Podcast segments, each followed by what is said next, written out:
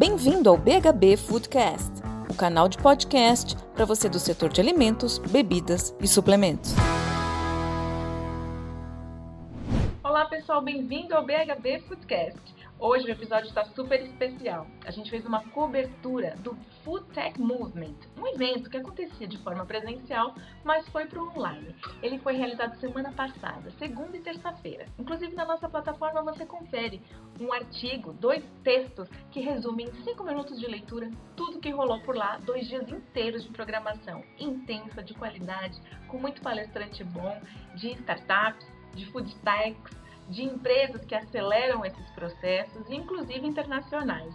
Teve até a participação do Euromonitor trazendo alguns dados de mercado. Você lê tudo isso na nossa plataforma. Mas agora, nesse podcast, eu vou conversar com alguns dos palestrantes, das pessoas que contribuíram nesse evento, que foi 100% online. E olha só que legal, eles construíram uma plataforma onde você podia navegar, ia para a área de palestras, para a área do networking, encontrava inclusive as empresas ali parceiras para trocar uma ideia e conversar por meio da plataforma. Confere aqui o que rolou e muito mais na nossa plataforma. Bom, agora eu estou aqui, pessoal, com a idealizadora de tudo isso, a responsável pelo Food Tech Movement, a Carol Bajarunas.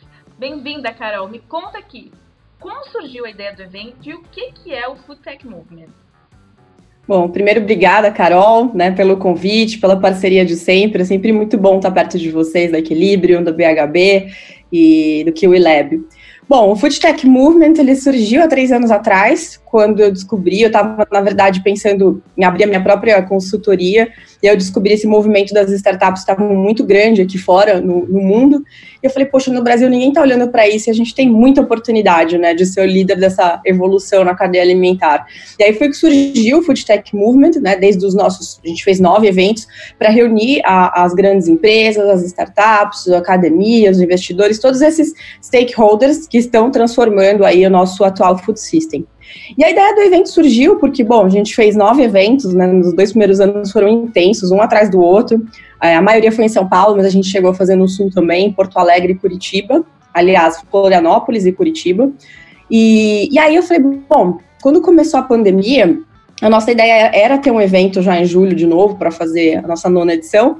Mas eu fiquei pensando, como que a gente vai fazer, né, para sair dessa cilada? Agora, cada um na sua casa, a gente competindo com aquele mar de lives e webinars que pipocaram de um dia para o outro. E eu fiquei pensando, eu falei, acho que eu não vou fazer, eu não quero ser mais uma live, não quero fazer mais um webinar.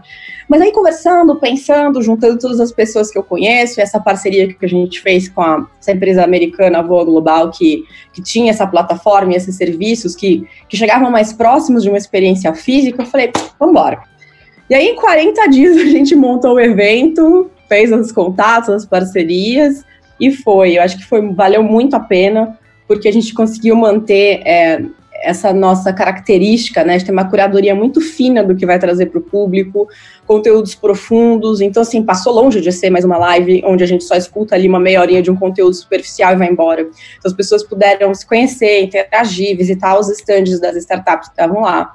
Então, acho que a ideia era essa e a gente pretende fazer mais. Não sei se a, pandemia vai permitir com que a gente se veja fisicamente em breve, eu espero que sim, mas de qualquer maneira eu gostei dessa ideia de, estar online, porque você sabe, né, fazer evento no Brasil custa caro, a logística é super complicada, então fazendo dessa forma a gente consegue agregar mais pessoas, e isso também é muito bacana. Que legal, o conteúdo foi excelente, a gente fez toda a cobertura aqui. Nesse podcast o pessoal vai poder também acompanhar mais algumas entrevistas de participantes. E o que, que fica de próximos passos, Carol? O que, que vai acontecer agora com o Food Tech Movement? Você já está planejando uma próxima edição? Sim, a gente está planejando uma próxima edição para o primeiro semestre do ano que vem. Já estamos aqui é, reunindo os resultados e vendo o que, que a gente. A gente ouviu muito as pesquisas, né? A gente passou uma pesquisa para os participantes, então a gente tem diversos temas aí que a gente pode abordar na próxima, e com certeza ano que vem a gente está junto de novo. Tá certo. Obrigada, viu? Vamos acompanhar aqui o que, que os palestrantes também trouxeram, um pouquinho mais de conteúdo aqui para vocês. Pessoal, agora é a vez do Otávio Tomé. Ele é head de inovação do grupo GPA e falou aqui na sua apresentação todo, sobre todo o processo que o GPA está fazendo para trabalhar com inovação dentro de casa, fazendo essa inovação colaborativa que a gente sabe que hoje é o futuro, é, conectando com universidade, com startups. Tomé, tem algumas perguntas para te fazer. Otávio, melhor chamar de Otávio, né? A primeira delas, a primeira delas é a seguinte: quando você sabe que uma food tech é sucesso, que funcionou, que a conta fechou, porque eu imagino que dentro de uma empresa como o GPA, é, volume também é importante. O resultado financeiro ele precisa vir. Para uma empresa, é, geralmente as food techs elas trabalham com um nicho ou até um hiper nicho. Quando é que vocês falam, olham assim um cenário e dizem, olha, realmente aqui funcionou, a gente pode é, manter esse produtor aqui dentro, vai crescer. É, existe uma métrica? Quais são os KPIs? Bom, acho que obrigado, Carol, pelo convite, é um prazer estar aqui. Acho que falando um pouquinho sobre métricas e KPIs, né? acho que é um assunto muito debatido é, no campo da inovação em todos os sentidos, é, porque é, usar métricas e KPIs para automação de processo, quando a gente fala, é muito difícil, né? Porque está falando de produtividade. Com as food techs, a gente tem um lado positivo, se assim eu posso falar, que é muito mais fácil de mensurar a questão de venda, margem, representatividade dela dentro da categoria. Então, a gente, eu, eu acredito muito no trabalho feito a quatro mãos, junto com empreendedores, junto com, é, com a food tech, para a gente entender exatamente qual o posicionamento de mercado daquele produto. Então, uma das coisas que a gente olha no começo de um trabalho é quanto a venda daquele produto, daquela food tech representa na categoria, a gente compara com os produtos similares que podem ser concorrentes diretos ou não da mesma categoria, a gente compara por região, a gente compara por loja. Por quê? Porque se for um produto hiper nichado, como você disse no começo, talvez as lojas A, A do banco estão para um público muito mais nichado e mais específico, a participação daquele produto daquela food vai ser 5% na categoria, 10%. Enquanto eu vou para uma loja do extra, hipermercado, talvez, é, um nicho de classe C e D, a participação vai para 1, 2% por conta do posicionamento de preço, proposta de valor da marca, aí não faz tanto sentido para o apelo daquele público e faz muito mais sentido eu voltar para um público A nas lojas do pão. Então, a gente faz um trabalho super criterioso de avaliar o percentual de representatividade, de avaliar o público-alvo que está consumindo, porque a gente tem muita informação do consumidor, então eu consigo entender, ah, quando eu conversei com o empreendedor no começo, quando a gente veio trazer a Foodtech para dentro do grupo, o público-alvo eram mulheres entre 25 e 45 anos. Deixa eu olhar qual, qual é o público-alvo que está consumindo aquele produto dentro das nossas lojas. A gente, como grande varejista e como a ponta, a gente tem a vantagem de conseguir entender esse público-alvo e fazer essa conexão com a Foodtech. Então, a gente chega e fala, olha, tá vendo? Às vezes o público-alvo que você acha que era a maioria do é, que você tinha desenhado seu proposta de valor, não é o que realmente é, no varejo ou na ponta. Às vezes é homens entre 15 e 30 anos, e não mulheres entre 25 e 45. Então a gente consegue olhar essa, essa variedade de dados, né? E todos os dados de consumo, de penetração, os dados dos clientes que estão consumindo. E isso vai desenhando um pouco a nossa estratégia enquanto food tech. Quando é um white space, que a gente brinca, né, aquele espaço em branco, que você não sabe nada sobre aquele setor, nada sobre esse, aquele segmento, a gente faz um trabalho de dar mais tempo para ver se aquilo ganha a velocidade que a gente esperava é, que foi um pouco, citando um exemplo, que a gente fez com a Fazenda Futuro lá atrás. É, quando a gente colocou com exclusividade nas lojas do pão, a gente viu é, a venda e a penetração subirem de maneira exponencial num curtíssimo espaço de tempo. Então, a gente entendeu que aquele era um white space e que a gente tinha é, o produto ideal para cobrir aquele white space, vamos dizer assim. Então, a gente olha muito dado, toda decisão, toda construção ela é feita com base em dado, é, tanto para a negociação de um aumento do número de lojas, quanto negociação para aumento do sortimento, né, para que aquele, aquele empreendedor coloque mais produtos, é, um sortimento maior dentro das nossas lojas. Então, acho que tudo começa com cruzar um pouco da expectativa que o empreendedor tinha de público-alvo e de como se posicionar com a realidade do que está acontecendo, né?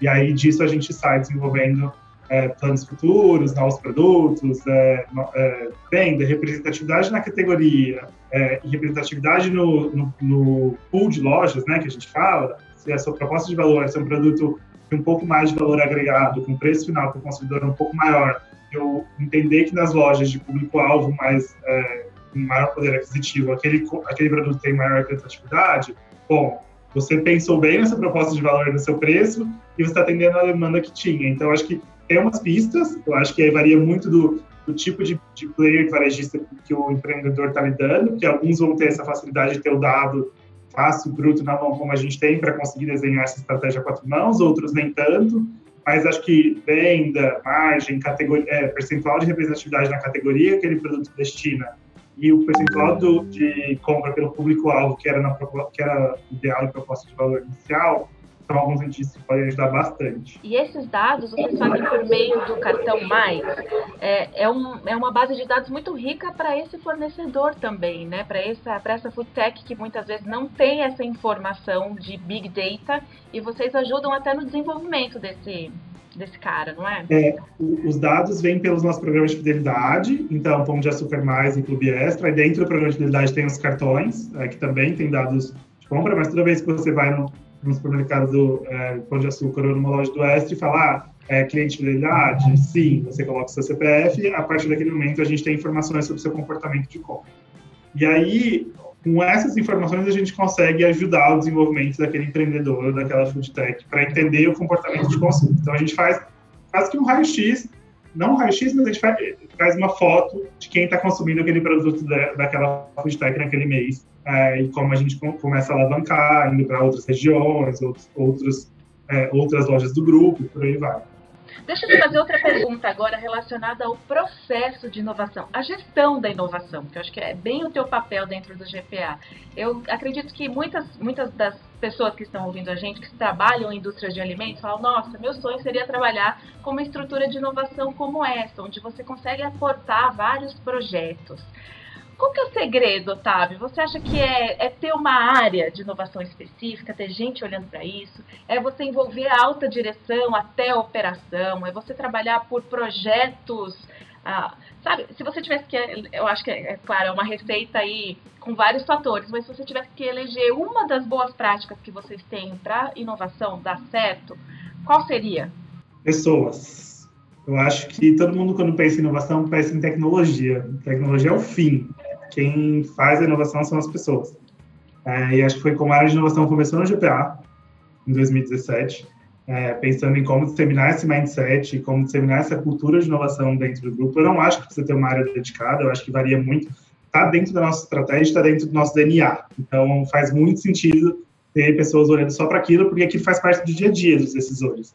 É, eu não preciso levar e falar o que é uma startup para o CEO, para o presidente para a diretoria executiva eles estão olhando startup e às vezes me mandando, você já conhece startup? Então, faz parte do dia a dia do negócio, mas a minha dica, assim, acho que para quem está começando um processo de inovação na organização é envolvam o máximo de pessoas e tentem cada vez mais disseminar esse mindset e plantar a semente na cabeça das pessoas, porque uma vez que as pessoas estão compradas com essa ideia, que elas se engajaram no processo de inovação, o trabalho da área de inovação fica trabalho de viabilização, que eu brinco, né? É, as, áreas de as áreas de negócios, os embaixadores me procuram com um desafio, eu simplesmente sou a ponta para viabilizar eles na condição de técnica, para é, solucionar aquele desafio de negócio deles. Mas sem as pessoas estarem engajadas, envolvidas no processo, e aí eu digo desde operação até alto escalão da diretoria executiva das empresas, e aí tem várias ferramentas, né, para você democratizar, é, a gente fez, a gente tem é, uma rádio dentro do GPA que a gente tem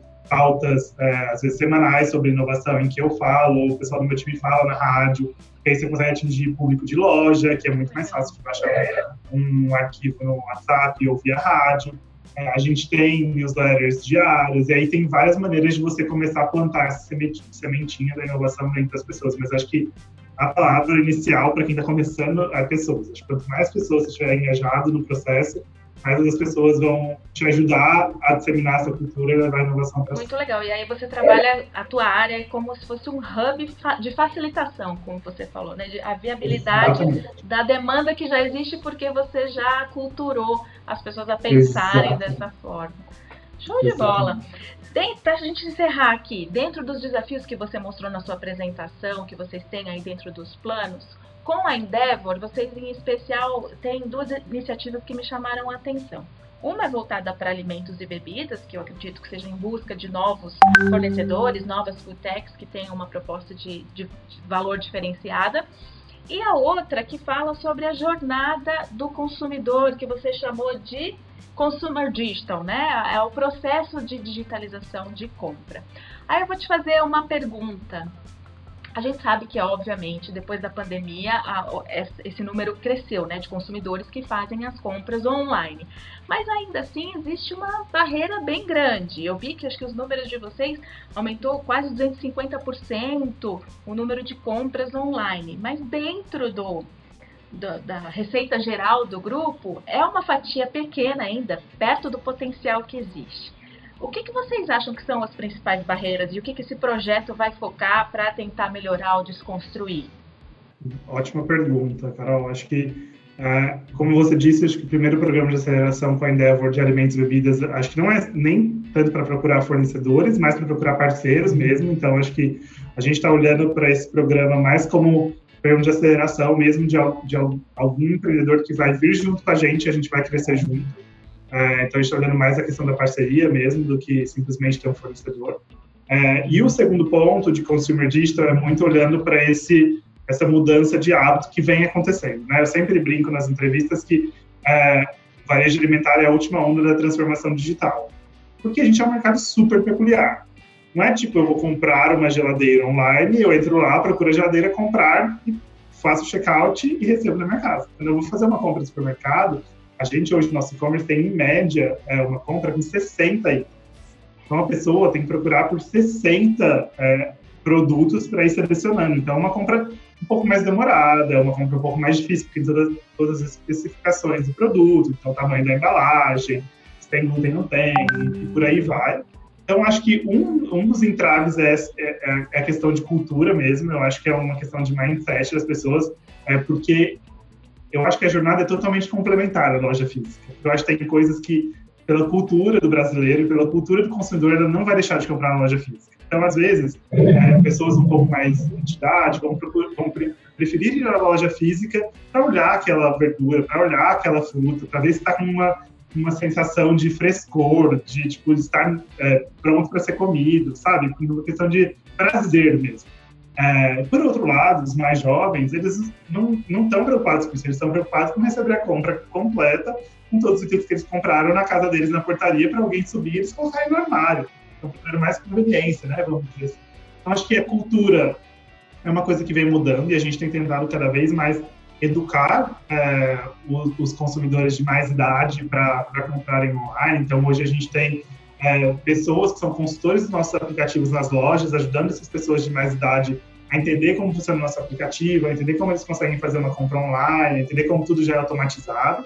Então, acho que tem uma questão de cultura, a gente, como do varejo alimentar na América Latina, tem esse papel de educação né, do cliente, querendo ou não. É, acho que tem a questão também é, dessa compra ser ter um pouco mais de fricção pelo número de itens na cesta, como eu disse. Então, acho que a gente também tá, tem várias coisas saindo do forno aí em breve que eu não posso abrir, mas para facilitar essa jornada de compra. Então, para que isso fique cada vez mais sem fricção e mais rápido para o cliente, identificando os hábitos passados deles de consumo é, porque a gente tem todo esse histórico, isso ajuda muito a desenvolver esse tipo de solução. E eu acho que é, é uma questão de tempo, Carol. Eu acho que, como todos os outros países passaram por essa disrupção no mercado, é, a gente viu China, Coreia, Estados Unidos, é, aqui eu acho que chegou. É, se a gente olha o crescimento de James é, esse ano, é mais de mil por cento é, por uma compra de conveniência. Então, as pessoas estão adquirindo esse hábito. E eu acho que é um hábito que não volta atrás. É, eu acho que é, é uma tendência que veio para ficar, né? Então, eu acho que essa mudança de mindset, essa mudança de cultura, e a gente com o papel de educar é, com base no que ele quer, no que ele precisa, e como a gente, como varejista, vai se posicionar nesse sentido, como a gente vai facilitar a vida, sempre olhando para a necessidade do cliente, eu acho que esses são os principais entraves que a gente tem e como a gente está tentando solucionar esses entraves. Então, é, eu acho que agora a curva é crescente por um grande espaço de tempo. É, para a gente tem sido cada vez mais relevante, já faz parte do dia a dia de tomar de decisão como um negócio como um todo. Então, como você disse, não era tão relevante. É, não é que não era tão relevante, a gente é o maior cliente de varejo alimentar no e-commerce um, um share absurdo, mas acho que assim, é, a gente sempre deu atenção, mas agora ficou, acho que saltou aos olhos. É, então, como parte da nossa estratégia de transformação digital, faz todo sentido a gente acelerar isso. Então, a gente aumentou o número de lojas com a entrega via Express, trouxe todo o planejamento de um semestre, até o primeiro semestre de 2021, para três meses em 2020. A gente tinha 90 lojas nesse modelo, hoje a gente tem 290 lojas atendendo. Então, a gente está muito mais próximo da casa do cliente também, o que ajuda é, a, a, estimular esse tipo de consumo. A gente abriu três centros de distribuição nos últimos três meses para atender só a demanda de e-commerce. Então, a gente vem se preparando e vem acelerando esse caminho que a gente já tem certeza que não tem volta e acho que é uma mudança de mindset que veio para ficar. Eu escutei esses dias alguém que trabalha com e-commerce falando também sobre acesso a cartão de crédito, que tem grande parte da população que não tem limite no cartão. Então, para você fazer uma compra online, isso também já é, já é um desafio para as classes menos favorecidas. Enfim, é uma série, né? Mas eu acredito muito também, Otávio, que é, dentro de tudo que, que existe no digital, a gente vai crescer e evoluir muito ainda com prestação de serviço, né? agregar serviço de valor, conteúdo de valor. Você vai ser é a jornada de compra, mas é a jornada da vida dele, da alimentação desse consumidor. Como é que a gente consegue se estruturar para dar esse suporte e ele vai se sentir tão feliz e satisfeito ali que, by the way, vai fazer a compra também, né? Eu acredito muito que vai existir essa disrupção muito em breve dentro dos serviços que, que existem por aqui. E tomara que essa, essas empreitadas novas de vocês aí dê muito certo, que vocês escolham startups ótimas para trazer muita novidade para o mercado de alimentos. Obrigada, é. viu, pela sua participação. Pode fazer suas declarações finais aqui. Adoraria continuar mais a conversa, mas hoje é curtinho o nosso tempo. Não, acho que é isso, Carol. Agradecer pelo convite. É, acho que Estou super à disposição aí para quem quiser depois trocar uma ideia, me procurar no LinkedIn, nos contatos. É, a gente está trabalhando super é, pesado super rápido aqui para acelerar ainda mais a transformação digital dentro do grupo e com certeza startups, foodtechs, esse ecossistema empreendedor faz parte do nosso dia a dia dessa tomada de decisão, dessa aceleração do processo e sempre visando a experiência do nosso cliente e cada vez mais maximizar o poder de escolha dele, que ele escolha comprar nas nossas lojas nas nossas bandeiras, no e-commerce, no James, e, e, onde ele estiver, quando ele quiser e como ele quiser. É, mas acho que é isso, agradecer pelo convite, super obrigado. Obrigada a você, parabéns aí por todo o trabalho. Um beijo, obrigado. tchau, tchau. Beijo, tchau, tchau. Pessoal, continuando essa cobertura especial do Food Tech Movement, estou aqui com a Cris Lourenço. A Cris é gerente de alimentos e nutrição na Bayer para América Latina e ela falou aqui no Food Tech Movement, a palestra dela era sobre inteligência dentro dos alimentos, como que a gente produz dentro do agrobusiness é, alimentos cada vez mais inteligentes. Cris, obrigada pela tua participação aqui, por estar com a gente nesse bate-papo aqui posterior ao evento. Quero te perguntar uma coisa para começar.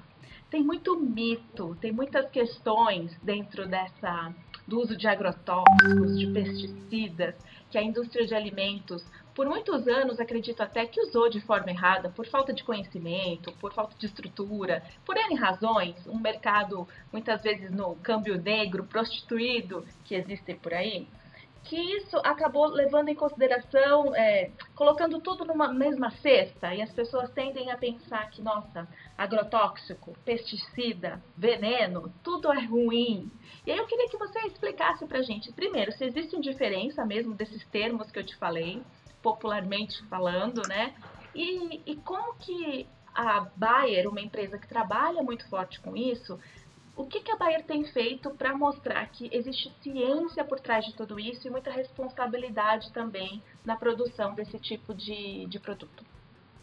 Não, adorei sua pergunta, muito obrigada. Aí é um prazer estar com vocês, porque eu trabalhei na indústria de alimentos por muitos anos antes de vir trabalhar para a indústria agrícola, né?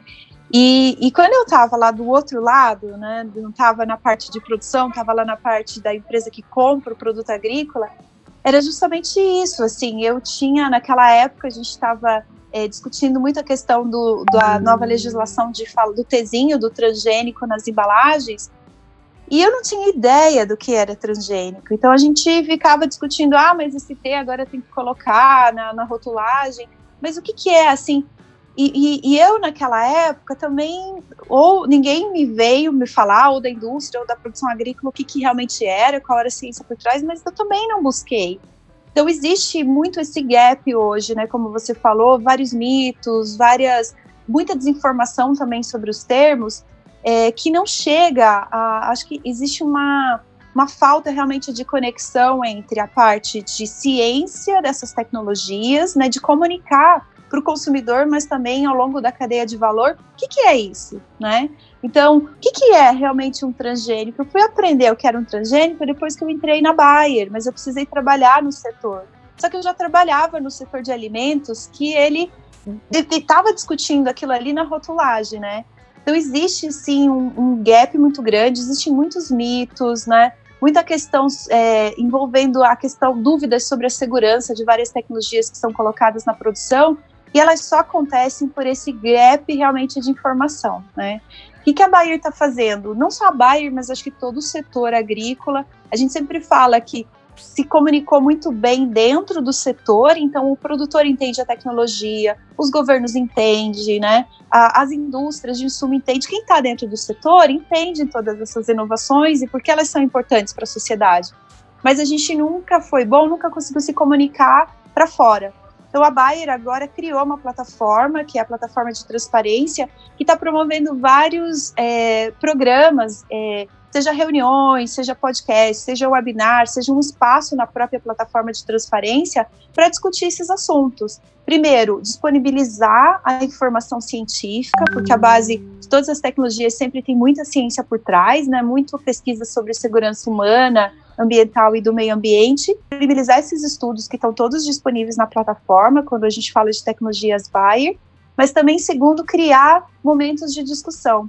E a gente está trazendo esse movimento para o Brasil, já começou aí com algum, alguns parceiros da cadeia de alimentos, promovendo workshops, sessões de perguntas e respostas, desmistificando um pouco uh, o que tem, né? qual a ciência por trás dessas tecnologias. E aí a gente está trazendo algumas discussões também, agora meio mais focadas em nutrição.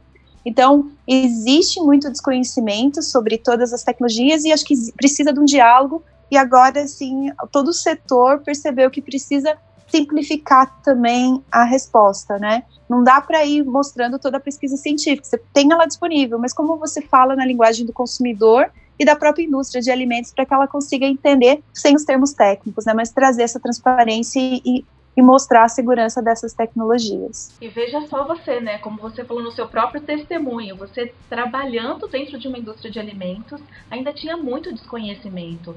Então a gente pode levar isso em consideração. Provavelmente a nossa audiência, que os nossos ouvintes também têm essas dúvidas. E a gente trabalha com processamento, parece que é da porta da fábrica para cá, né? Da porta uhum. da fábrica para lá. O que, que a gente pode fazer para conhecer mais? Você deu essa, esse exercício da, da, do portal da transparência, que eu acho que é bem válido, uma iniciativa é, incrível de vocês. Agora, eu no dia a dia, é, como uma pessoa que trabalha no PD de uma indústria de alimentos ou no marketing da indústria de alimentos, o que, que você sugeriria para retroalimentar essa cadeia? O que, que eu poderia fazer? Assim, olha, as, as necessidades que eu estou enxergando no meu consumidor na ponta são essas. É, isso vai chegar no, agro, no agronegócio? Ainda tem um intermediário que é a indústria de ingredientes aí no meio. Como é que a gente uhum. constrói essa cadeia de valor, essa conexão, para que a gente atenda cada vez mais com o consumidor no centro das, das, decisões? Ainda assim, claro, consumidor e planeta, né? As duas coisas têm que estar muito bem atendidas hoje em dia? É, eu acho que tem um passo, tem dois passos essenciais, assim, conectando a primeira pergunta e essa sua, e ela é essencial. Não adianta só a parte de produção levar informação para quem está na indústria de alimentos, mas aí a indústria de alimentos não repassar um pouco das tendências para o produtor, para o seu fornecedor e, e, essa voltar um pouco disso. Acho que tem esses dois caminhos. Acho que o primeiro, assim, na parte de, de, de informação, eu, se eu sou se eu estivesse hoje na minha cadeira de indústria de alimentos, né? Primeiro, buscar informações. Então, buscar informações é, em sites é, confiáveis. Então, buscar a informação dos governos, buscar informações das agências regulatórias, dos institutos de pesquisa, informações realmente que são confiáveis sobre essas tecnologias, né? Porque hoje, e é não só na parte de produção de alimentos, mas é um, acho que o nosso a maior crise da sociedade hoje é fake news, né? é, há muita coisa rodando. Então, uma coisa sem comprovação, sem base científica, ela se torna uma verdade depois de vários compartilhamentos. Então, eu, como uma indústria de alimentos, eu tenho uma responsabilidade de comunicar uma, uma, uma informação verídica. Então, a primeira coisa é criar um mindset buscando primeiro as informações. Se eu recebo uma coisa sobre uma tecnologia, é, eu busquei confirmar isso com quem entende, com quem são os cientistas ou os pesquisadores, ou a Embrapa hoje no Brasil, que é um órgão super confiável, né, de pesquisa em termos de produção, e, e que toda baseada em pesquisa, em tudo que ela publica, então eu busquei confirmar com especialistas essa informação, eu fui olhar o contraponto, é quase Hoje a gente, como consumidor e como realmente trabalhando em empresa, você acaba tendo que fazer um papel jornalístico de buscar várias fontes para você conseguir ver se aquela informação que você está recebendo e você vai publicar, ela é verídica. Eu acho que então a primeira coisa é como aumentar. Tem várias ferramentas, tem isso que a gente está criando, a Bayer, mas tem vários dos governos, é buscar os sites confiáveis. Tem os sites internacionais do Codex, que fala de segurança de alimentos, que é uma organização dentro das Nações Unidas. Então, tem caminhos. É buscar sites específicos para eu ter informação, porque a indústria de alimentos tem uma responsabilidade muito grande de comunicação para o consumidor. E ela tem um papel e uma fortaleza grande nessa comunicação, principalmente com as campanhas de marketing. E aí tem esse outro papel, então, de, ah, e os insights? Eu estou fazendo pesquisa com o Mark, com o meu consumidor, como eu faço para retroalimentar? O meu consumidor está indo para essa tendência, seja o plant-based, né? Como que eu alimento o consumidor, o meu fornecedor ali de ingredientes, para garantir que eu vou ter um supply chain no futuro? Então, se o comportamento do consumidor está mudando para alimentos de plant-based, esses alimentos são baseados, vamos dizer, em moléculas que vieram da beterraba, eu vou precisar de aumentar áreas de produção de beterraba e diminuir outras áreas de produção que talvez eram mais focadas em produção de carne animal, né, produto, proteína animal. Então, como você também vai retroalimentando o produtor para isso? E eu acho que nesse processo de retroalimentar, tem um pouco também do vice-versa. Então, tem uma nova tendência. Como isso impacta? É possível essa produção acontecer? Ela é mais sustentável?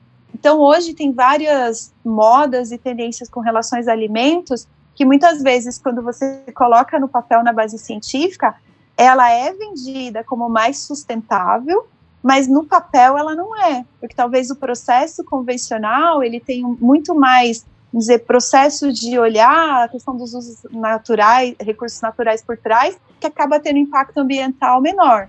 Então aí vem de novo o papel da comunicação e tentar checar isso, né? A gente tem um grupo de alimentos, assim, para fechar só um exemplo prático, e, e, que a gente discute no conselho empresarial, e as próprias indústrias de alimentos trouxeram esse exemplo. Hoje existe no consumidor uma percepção que é, tudo que é em casa é mais é melhor para o meio ambiente, né? Então produz seu descasco, cozinha em casa. Mas eu lembro da época que eu trabalhei na indústria, a gente fez um teste nas cozinhas experimentais e a gente viu que o processo industrializado mediu, a gente tem menos uso é, de energia, a gente tem menos desperdício, porque tudo é padronizado. Então, muitas vezes, comprar um alimento já pré-processado você está tendo impacto menor do que fazendo o processamento na sua casa, porque o processo da indústria ele tem um controle ambiental. Então, acho que buscar essas informações e conseguir mostrar para o consumidor, para ele conseguir tomar a decisão nas melhores escolhas também é importante. E é o papel da indústria, né, que está ali no, na face do consumidor. Você falou dessa coisa do processado, da economia que traz por conta da padronização. Eu lembrei do food service, né? Que é um exemplo típico disso mesmo. Você uhum. comprar batata para descascar na tua cozinha do food service, ou você comprar uma batata já pré-processada, você vai ter menos perda, né? Nessa questão mesmo do alimento em si. Aí a gente tem que ver cadeia, tem que ver transporte, footprint, uma série de questões, né, Cris? Mas eu acho que isso que você falou é essencial. Você tem um grupo de empresários que faz essas trocas, as próprias associações também, né, podem ter um papel de, de troca entre si eu acho que é algo que a gente precisa aculturar mais dentro das companhias, né? Você usou uhum. o exemplo da beterraba. Eu fiquei pensando, é, é isso, é isso a minha pergunta era justamente essa. De repente tá, vai todo mundo atrás de proteína de ervilha e cadê? Não tem mais produtor de ervilha no Brasil porque tá todo mundo querendo comprar. Então como é que a gente faz para que essa cadeia seja sempre muito conectada no mundo tão digital que a gente está? Mas você deu ótimas dicas. É. E eu acho que é isso essencial, assim, só para fechar esse termo, é a gente por muitos anos esqueceu o produtor em todo o processo de alimentos, né? Ele virou mero fornecedor e ele não foi envolvido nos processos. Então, uma coisa que a gente tem, a gente tem uma pessoa no nosso time global que só trabalha com associações de produtores e a bandeira dela é o tempo todo nas reuniões. Inclui o produtor na discussão, inclui o produtor na discussão.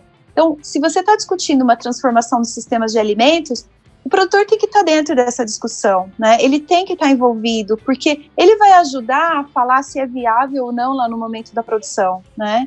É, então, trazer o produtor para as discussões, aproximação da indústria, conhecer seus produtores, visitar essas fazendas, criar oportunidades para os consumidores conhecerem. A gente tem exemplos de marcas que fazem isso nas suas campanhas publicitárias, né? Várias de é café e utilizando isso como ferramenta é muito legal, porque você cria uma conexão com a produção agrícola que é linda, é, é maravilhosa, é uma das coisas mais legais que eu tenho nesse meu trabalho é visitar produtores, ir para a fazenda, e ao mesmo tempo você começa a desmistificar essas questões e, e, e trazer o produtor para ele compartilhar o dia a dia dele.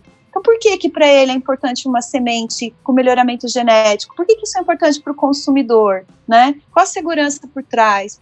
Por que, que ele precisa hoje utilizar um produto de produção de cultivo na fazenda? Ele faz porque ele quer? Não, ele tem uma necessidade. Por quê? Como isso impacta no, no consumidor? Então, acho que essas discussões, quando você traz a conexão do consumidor, elas se tornam, do, do produtor, elas se tornam mais leves e elas conectam, porque no fundo tudo é pessoas, né? Alimento é pessoas, é a pessoa do lado, é na mesa, é ter a experiência de convidar seus amigos para comer, a família. Então, quando você cria essa conexão ao longo da cadeia de valor, é muito legal. E a gente vê várias indústrias fazendo isso e se diferenciando muito nas suas questões de campanhas de marketing por ter conseguido trazer esse elemento humano de volta para a discussão e para a mesa, é né? É verdade, é verdade. E você falou uma coisa na tua palestra que me surpreendeu, que o produtor brasileiro ele é até mais digitalizado do que o americano. Você trouxe um dado, eu acabei não tomando nota aqui, mas eu acho que 36% dos, dos produtores brasileiros já, são, já tem um processo de digitalização nas suas fazendas. É isso mesmo, Cris? Então, é uma pesquisa da McKinsey, saiu agora em maio, e ela é bem legal porque ela vem para trazer números, né, para coisas que a gente imaginava. Então, 53% dos produtores brasileiros, eles já utilizam ou eles consideram utilizar ferramentas digitais nos seus processos de decisão na produção, e 36% dos produtores brasileiros já utilizam, já fazem compras online ou comercialização dos seus produtos através de plataformas digitais contra 25% dos americanos, 25, 24, agora eu não lembro exatamente ali o número. Mas é muito legal, porque a gente começa a ver, isso é uma outra coisa da gente brasileiro, que a gente é um país digitalizado, é um país que usa tecnologia, a gente não está atrás das principais potências mundiais. Na verdade, na agricultura, a gente é uma potência mundial. E acho que isso é uma coisa que o brasileiro pouco se orgulha. Pelo contrário, a gente começa a olhar só os problemas e não se orgulha do que a gente já tem, assim, sabe? A gente tem problemas para resolver, tem, como todo setor, a gente precisa resolver, tem um trabalho muito grande das empresas, dos governos para endereçar esses problemas, mas a gente também tem coisas para se orgulhar, né? E eu acho que isso, a pesquisa trouxe esses números para mostrar que o produtor brasileiro é um produtor é, digital, um produtor inovador, e ele está afim de conversar com o consumidor também, porque ele está conectado, ele está buscando essa conexão. Muito legal, super obrigada. Poderia falar horas aqui com você, mas a gente tem que encerrar. Então eu agradeço a sua participação e em breve vocês vão ter mais novidades aqui sobre o Food Tech Movement. Um beijo, Cris. Tchau, tchau. Obrigada. Pessoal, agora é a vez do Denis Nakamura. Ele é sócio fundador da Help, aceleradora de restaurantes, e vai contar pra gente aqui um pouco do como é esse trabalho e o que, que ele criou agora para facilitar a vida desses restaurantes frente à pandemia, para o restaurante aprender mais a usar o delivery de uma forma mais inteligente, não é isso, Denis? Conta pra gente. Exatamente, nesses, nesses tempos né, de, de pandemia, de coronavírus, o delivery tem saltado bastante né, aos olhos das pessoas. E realmente a, o intuito da Help, desde o começo, foi não só ser um canal unilateral, né? A Help não sabe de tudo, mas ela a vantagem da Help é que ela conhece as pessoas que sabem de tudo. Então a gente quer realmente linkar né, os restaurantes, é, as indústrias, né, as universidades e por isso o nosso trabalho sempre foi trazer o conhecimento é, teórico e também prático do mercado, né? Por isso temos os nossos diversos mentores aí especialistas para fornecer esse tipo de conhecimento para os restaurantes. Né? E como somos uma startup, a gente tem diversas ferramentas digitais, né, tecnológicas, que ajudam o restaurante na gestão e também no entendimento desses conceitos.